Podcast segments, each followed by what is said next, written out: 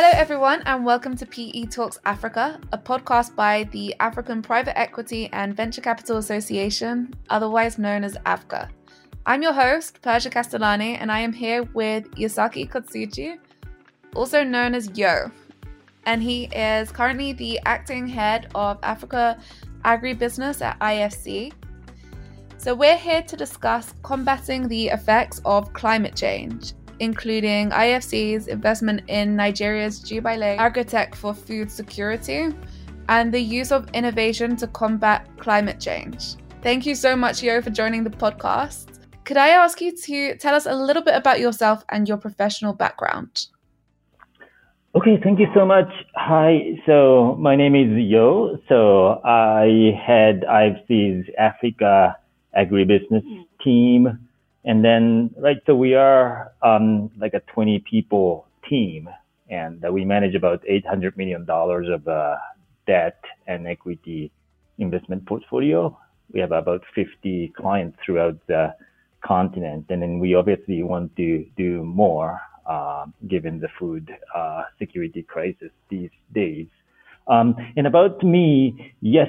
Um, so I'm originally from Japan, uh, born and grew up grew up on rural rice farm. So I appreciate what sort of efforts go into uh, farming side.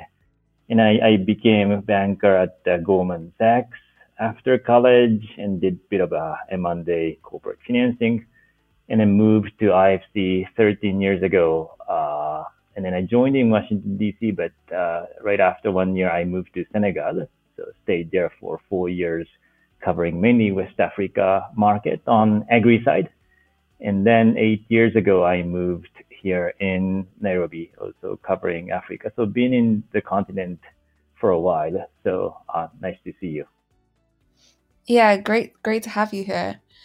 So IFC recently approved a 35 million uh, US dollar investment to Nigeria's Jubaili Agritech to strengthen food security, in which I believe you played a, a meaningful role. Why did IFC offer this financing package, and what opportunities were identified in the company? Okay, super. Um, so right, so we committed $35 million uh, loan package to Jubaili, right? And then part of that was US dollar tranche, but part of, part of that was a Naira local currency tranche, mainly to cover their working capital side. And, uh, and the use of proceed will be for their expansion. So they're already big in, mainly in Nigeria, right? And then they have a local current, local production facility um, and then they have a distribution network in other countries like Ghana, Uganda, Tanzania, Kenya. And then they, you know, gradually want to build local production facilities in these countries. And the main use of our funds will be such expansion into, you know, increasing local footprints in these countries. And uh, obviously for farmers, proper um, crop protection products uh, you know, and also farming inputs are really critical. And then Jubaili is one of the few players who have real local production facility inside Africa. And then they have about like um, 130 crop protection products. And then also they do um, insecticide, herbicide, fungicide, and also they do animal feed and then vet drugs fertilizer, spray, spray, sprayers, and then seeds. So it's pretty much like all sort of inputs that are needed. And then, you know, they reach about like a 50,000 farmers and then have a 40 warehouses and 100 retail depots. So their distribution footprint is pretty strong in addition to local production capacity. So obviously for, you know, food security and farmers income, we wanted Jubaili to, you know, expand and then deliver similar development impact in other countries that I mentioned. Thank you. And um, I think you might have already kind of touched on this within your answer, but what is Jubaili aiming to achieve with the financing? Okay. So for financing, so they want to, you know, expand their production footprint in other countries than Ni- Nigeria. Um, and then, so, and, and for us, like uh, development impact was, is really key. And then there are a couple of pillars. So the first one is local production, as I mentioned. So for, you know, for local distrib, you know, um, agro vet distributors, you know, many of them are SMEs, right? And they want to have a just-in-time supply, which is important because many of them don't have a working capital to import these things from overseas and then pay things advice uh, in, in advance, etc. And then also, if you do local production, you know, formulation could suit local local market needs and circumstances and then that would reduce, you know, per, product other other adoration like expiry risk. So you you have a better shelf life on the product. And then also um, on FX side, you know, th- there could be some local component where you could source locally, so that will, you know, reduce that foreign exchange need for overall economy. So that that's first aspect on local production. And the second aspect is really the farmer reach and then training. And um, what's really impressive about Jubaili is in, in, in, in their distribution depots and then, you know, their, their distribution hubs, they, their agronomists or animal feed nutritionists or vets stations there, and then they're closer to the farmers, and then they deliver uh, training to these farmers, which is quite impactful. So safe use of crop protection products or, you know, yield improvement, or they provide lots of advice, very valuable. And then building on that, um, IFC, in addition to investment, we're providing advisory services. So we have something called Ag- Agribusiness Leadership Program. And then they, they, this is, you know, to improve business management skills on, you know, Jubaili's retail agents. Um, so that will strengthen their, you know, retailers' capability. And then we're trying to reach about 200 input retailers um, in the countries I, I mentioned. And then the third aspect is job creation. And then, so our expectation is the investment will um, create about 1,600 jobs and then, you know, 7,500 indirect jobs, and then reach more than uh, 7,000 new distributors and retailers. Uh, these are SMEs, right? And then uh, these are across four countries I mentioned. Um, so, so that's sort of like a job creation impact is a third pillar. And then, um, lastly, fourth point is Jubaili also sells product like a drip irrigation kit and then drought and disease resistant seeds. And uh, as you know, climate change is really kicking in, and these products will make only make farmers more resilient. So for us, we thought it's important. Thank you. Thank you. So, kind of picking up on climate change there, would you say climate change is a major driver of agricultural shifts in Africa at the moment? Yeah, ab- absolutely. It's one of the critical driver. So um, flood, drought, and then rising temperatures, you know, all impact crop yield and then, um, you know, supply and then food security. So this is really critical issue that all stakeholders have to tackle. And so on a continental level, what would you say are the two key impacts that climate change are having on agriculture? Okay, so one is lower production or lower yield, right? So um, increasing temperature, weather variability, you know, and that could shift agro ecosystem boundaries. And there could be like invasive crops and pests and uh, more extreme extreme weather events. All of all of that kick into productivity and yields, right? And eventually to the farmer income. That's number one.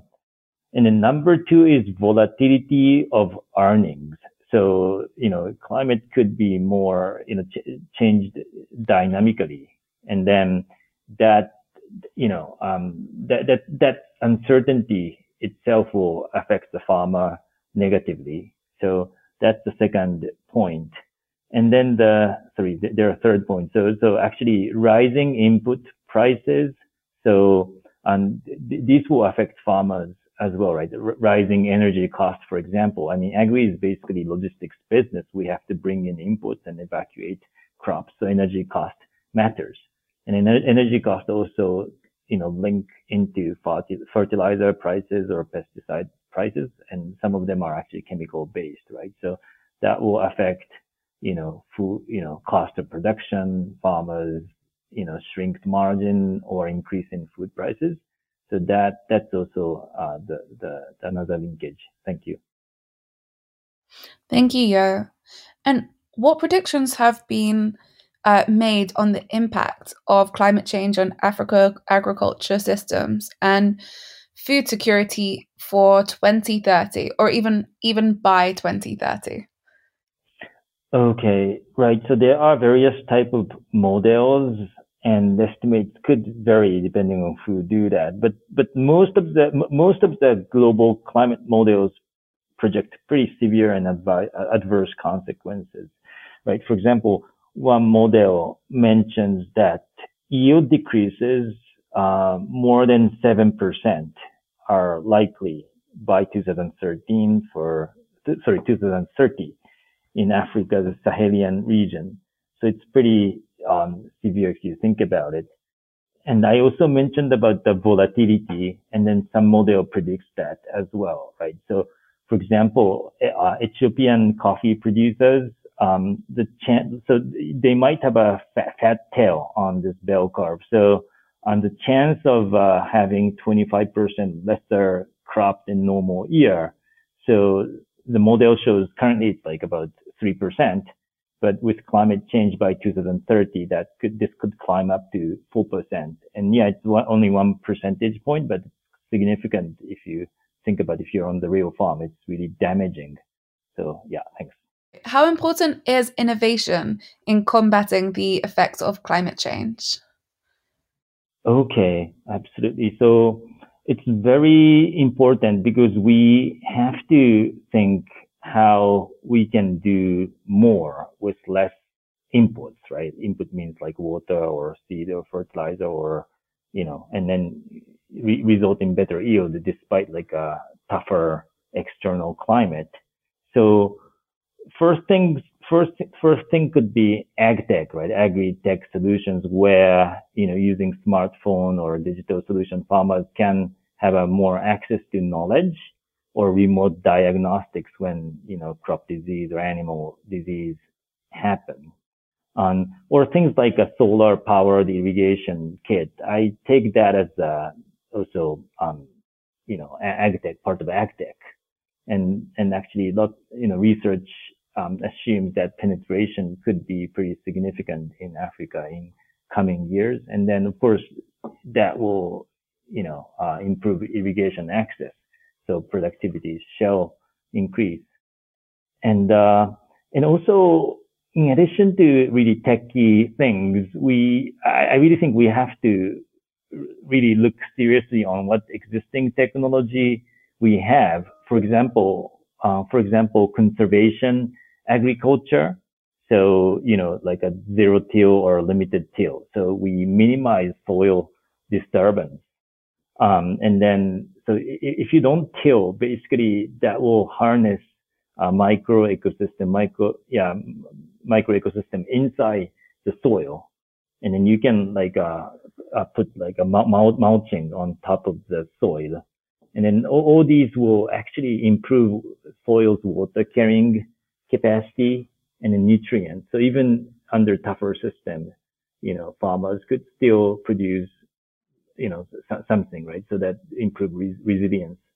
And also things like, uh, intercropping and then conservation, agriculture, or even mixed, mi- yeah, mixed cropping, um, particularly with like a nitrogen fixing crops and soil, um, nutrition will improve and an inter, you know, um, rot- crop rotation will re- um, re- reduce, you know, disease risk and so forth.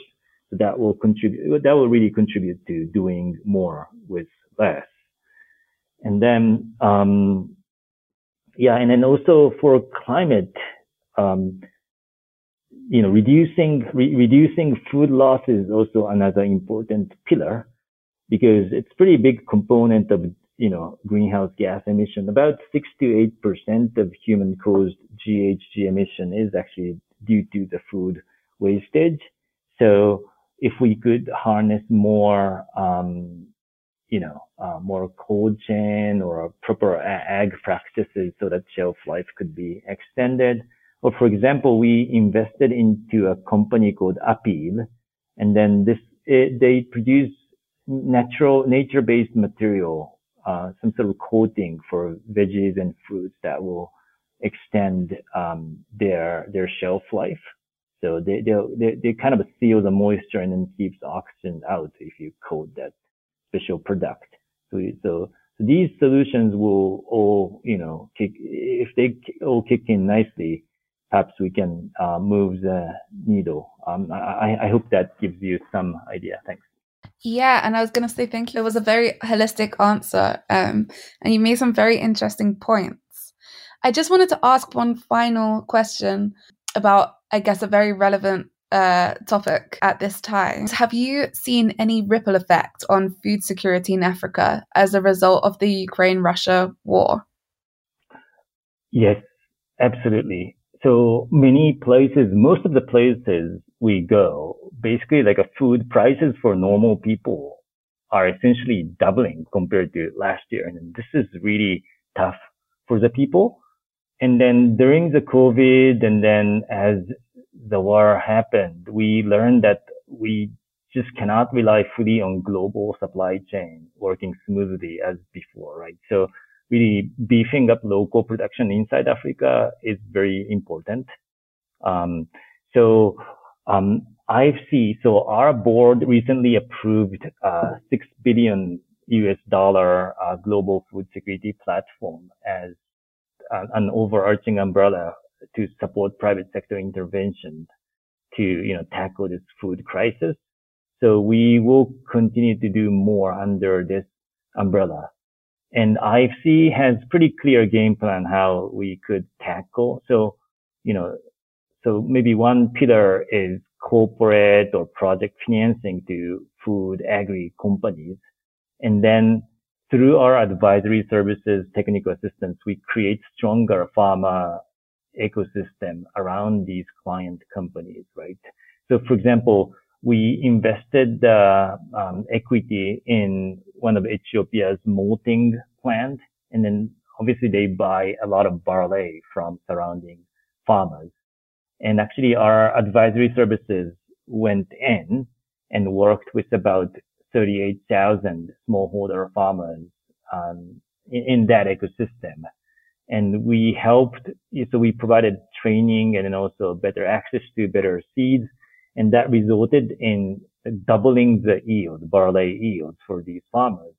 And eventually we managed to kind of import substitute about 46 million dollar US dollar um, worth of barley So it's like 89,000 metric ton, but uh, it's pretty significant amount. And if you think about it, that delta will go into farmers' pocket, right? So that's how we could really strengthen ecosystem around our client, investee client. And then another pillar is, um, you know, working with commercial banks or other financial institutions to, to, to finance smallholder farmers or medium, medium scale farmers. So we're like a wholesale bank. So we, for the, this type of retail banking solution, we partner with banks inside Africa. Um, and one example is KCB, uh, one of the largest banks in Kenya, and then uh, our investee client Twiga Food and IFC, we're partnering to uh, support medium-scale farmers who are supplying to Twiga Foods. So th- these are like vegetable and then fruits farmers. And then of course supporting smallholders are important, but we, we realize that, you know, we have to continue to harness emerging medium scale, meaning like, uh, you know, maybe three, more than three hectare, four hectare, five hectare that or to like something like, uh, 20, 30 hectare, right? That, that's sort of like a emerging commercial irrigated farmers. So basically the banking institutions are financing these farmers and back of that, we are providing a partial risk sharing facility. And then packaged with that, um, we, we hook the farmer up to AgTech solutions. So, you know, they have a better access to knowledge or pricing information. And then also, uh, you know, technical assistance on better farm, farming practices like, uh, you know, limited till or zero till I mentioned or how to manage crop, how, how to manage disease or how to, you know, work through the crop rotation, etc. So we're packaging lots of services and value add to the farmers in that ecosystem. And also the beauty is so you know, Twiga food is there. So they are basically off taker providing markets to these farmers that are, that, that got financing. So really the loop is closed like that. So we intend to replicate, uh, this type of farmer financing program, uh, in various places throughout Africa. And then probably the last pillar is, um, fertilizer and agro input, uh, manufacturer financing. So actually Jubaili is one great example, but we are also working with OCP, who is Pan-African fertilizer company out of Morocco or K plus S, uh, another big fertilizer group out of global group out of Germany and they're active in Uganda and East Africa. So we have a lot of good partners and we want to continue to support their activities Oh, and then also very lastly, you know, I mentioned about like a package of investment plus our advisory, but we have uh, another pillar of, pillar of service called upstream engagement. And then this is like early stage project development because in Africa, lots of new, new, new ideas have to continue to happen. But really the key is implementation and execution. So for example, like in West Africa, um, we are trying to promote and commercialize alternative crop, like a traditional crop like fonio. So fonio is like uh, where West African Sahel farmers has been growing for thousands of years, and it's a bit like a super crop like teff. And then, you know, we believe it's, it's a bit more resilient and suitable for local climate. And if it's such a nutritious, nutritious crop, maybe we could harness more production and then linking the farmer to off-taker, processor, etc. So we are working on sector study, etc., to really develop this cluster. Um, or in one country, you know, uh, there is a need to uh, build more local onion production for seasoning production eventually. And then, so large scale farming is fairly, you know, rare in that country. So we're helping one of, one of promoters to uh, do feasibility study and then some pilots. And also we are working, for example, like a insect-based animal protein sector study. So, you know, as players come, come up, I mean, this is, this might open up another whole source of, uh, you know, protein for animal feed and that will obviously contribute to human nutrition. So, you know, so these early stage uh, project development we can also work on. So perhaps you can have some idea that we're trying to tackle the issue from various angles and using various tools. Thank you. Yeah, it sounds like you have a lot of uh, very exciting projects coming up. So it will definitely be a space to watch, and I'm looking forward to um, hearing what what you and IFC do next. But thank you again, Yo, for joining us. It's been great talking with you. Okay, thank you very much, Persia. And uh, thank you to our audience for listening. If you would like to learn more about IFC, you can head over to the website, which is www.ifc.org. And if you enjoyed listening to the PE Talks Africa podcast, be sure to follow us and watch out for the next episode. I hope to see you back here very soon.